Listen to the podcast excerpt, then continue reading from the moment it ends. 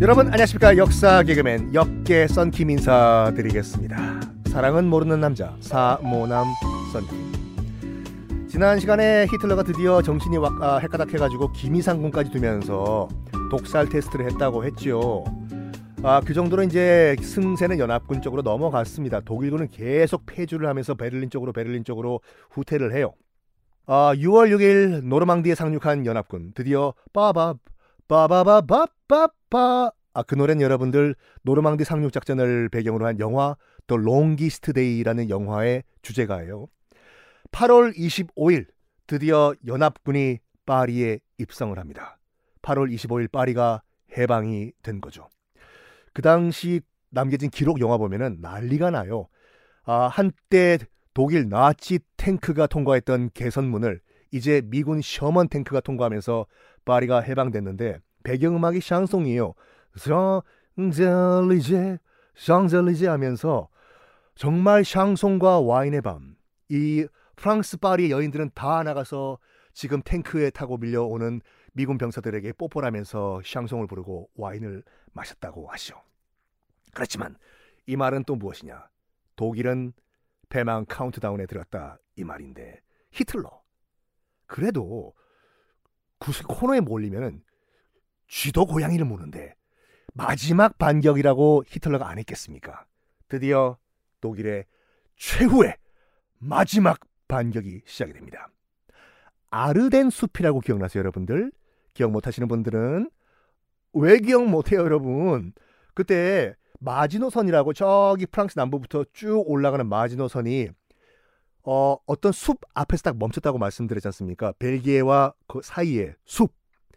그, 그 당시 이제 파리 군부에서는 아무리 독일군들이 대단했단 말이야. 저 빽빽한 숲은 통과 못할 거요. 저기까지 마지노선을 지하 기지를 만들지 말고 그냥 저기는 숲을 만들어 놔. 했는데 독일 기갑 부대가 뚫고 왔던 그 아르덴 숲.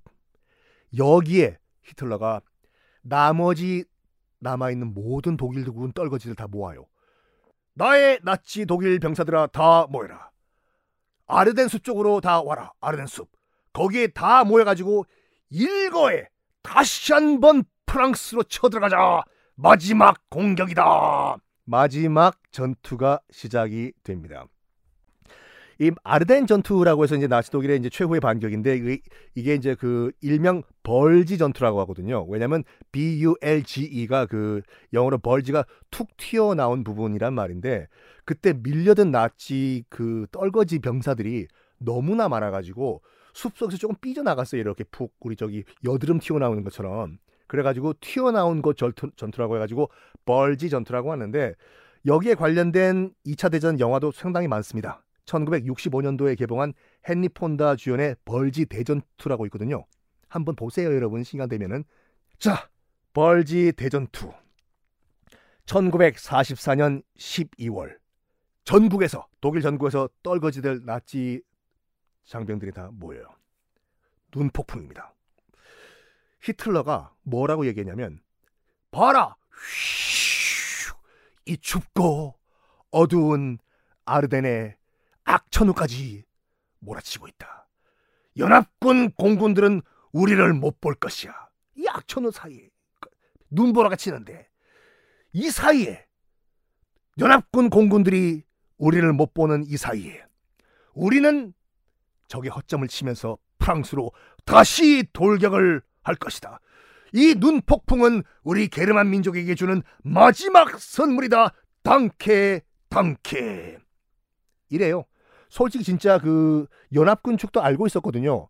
저것들이 쥐새끼가 코나에 물리면 고양이도 문다고 하는데 지금 나머지 독일군 그 떨거지들이 다 지금 아르덴 숲에 모여가지고 그 벌지 지역에 밀고 들어온다고 하는데 야 이거 공군을 뛰어도 일단 비행기가 안 뜨고 가봤자 너무 눈보라가 치기 때문에 어디에 독일군이 숨어 있는지 보이지가 않아.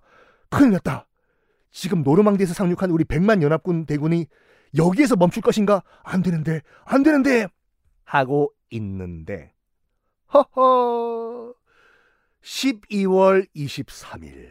정말 거짓말같이 그 전까지만 하더라도, 휘 엄청나게 몰아치던 눈폭풍이 갑자기 텔레토비처럼 짜잔 해가 뜨면서 맑아져요. 어머 오늘 날씨 맑음이에요. 큰일 난 거예요 지금요. 봐봐요 지금 악초노만 믿고 지금 아르덴 숲 근처에 다 몰려있던 독일군 지금 악초노 믿고 돌격을 하려고 했는데 갑자기 텔레토비처럼 해가 떠버린 거예요 지금. 연합군 공군 입장에서 봤을 때는 이건 누워서 떡 먹기보다 쉬운 거죠. 야 저거 봐라 다 보인다 위에서 보니까 다 몰려있네. 어이 연합 공군 프랑스 영국 미군 전투기 전폭기 다 출격. 그리고 숲이잖아요. 숲이다 보니까 퇴각도 마음대로 못해요. 뒤에 갈다가 나무에 부딪히는데 여기서 히틀러의 마지막 기갑 부대, 기계화 부대가 전멸을 해 버립니다. 이 벌지 전투라고 하는 이 전투로 실질적으로 독일군은 망한 거예요. 1944년 12월 23일. 그런데 독일군에게 더 큰 지옥 같은 일이 있었습니다. 여기는 지금 서부 전선이죠. 연합군 그러니까 어, 프랑스, 영국, 미군이 치고 올라오는 서부 전선인데 뾰 동부 전선으로 가봅시다. 동부 전선이라고 하는 것은 스탈린의 소련군이 또 치고 오는 상황이죠. 꼭 기억하세요, 여러분. 여기는 지금까지는 소련도 연합군의 한 일부분이에요. 미군과 한편이에요, 지금. 동부전선에서 소련군이 무시무시하게 치고 들어옵니다. 무려 250만 대군 소련군이에요. 그리고 어, 기억나시죠? 시베리아에서 뜯어온 군수공장 모스크바 근교에서 다 다시 지었다고 말씀드렸지 않습니까? 7천 대의 전투기를 생산하는데 250만 소련 대군과 7천 대의 소련 공군기가 동부전선에서 무자비하게 치고 들어가요. 근데 서부전선의 그 연합군 그러니까 미군과 영국군과 프랑스는 해방시키는 그런 분위기였거든요. 들어가면 울랄라 울랄라 아 양키 welcome 그리고 막 총구에 꽃 꽂아주고 이런 분위기였는데 이 동부전선에 소련군 치고 들어오는 건 그게 아니에요. 초토화 작전을 벌입니다. 소련군은 왜 스탈린그라드의 그 분노가 남아있기 때문에. 물론 이겼어요 소련군이 그 당시에. 이겼지만 소련도 800만 명이 죽었잖아요 그때요. 복수전이에요 지금. 그래서 스탈린이 명령을 내려요. 어이 250만 붉은 군대요. 7천 대의 나의 소련군 공군기들이요. 너희들은 해방군이 아니라 점령군이기 때문에 풀 한 폭이 남기지 말고 싸그리 박살을 내고 들어가라 눈에 보이는 거다 죽이고 진군하라 명령을 내리거든요. 초토화 작전. 이거를 퇴각을 하는 나치 독일군들도 알고 있어요. 그래가지고 남길 수가 없어가지고 어 이거 분명히 남기고 가면 소련군에 넘어가기 때문에 탱크, 장갑차, 군수 공장, 건물 다 다이나마이트로 폭파시키고 특히 철도 정말 힘들여 만들어놨던 독일군의 철도 다 박살내고 퇴각을 합니다. 자, 여러분. 무지막지하게 지금 진군하고 있는 눈에 시뻘겋게 복수에 또 복수에 화신되어버린 소련군들. 동부전선의 피해 대복수극은 어떻게 될 것인지. 다음 시간에 공개하겠습니다.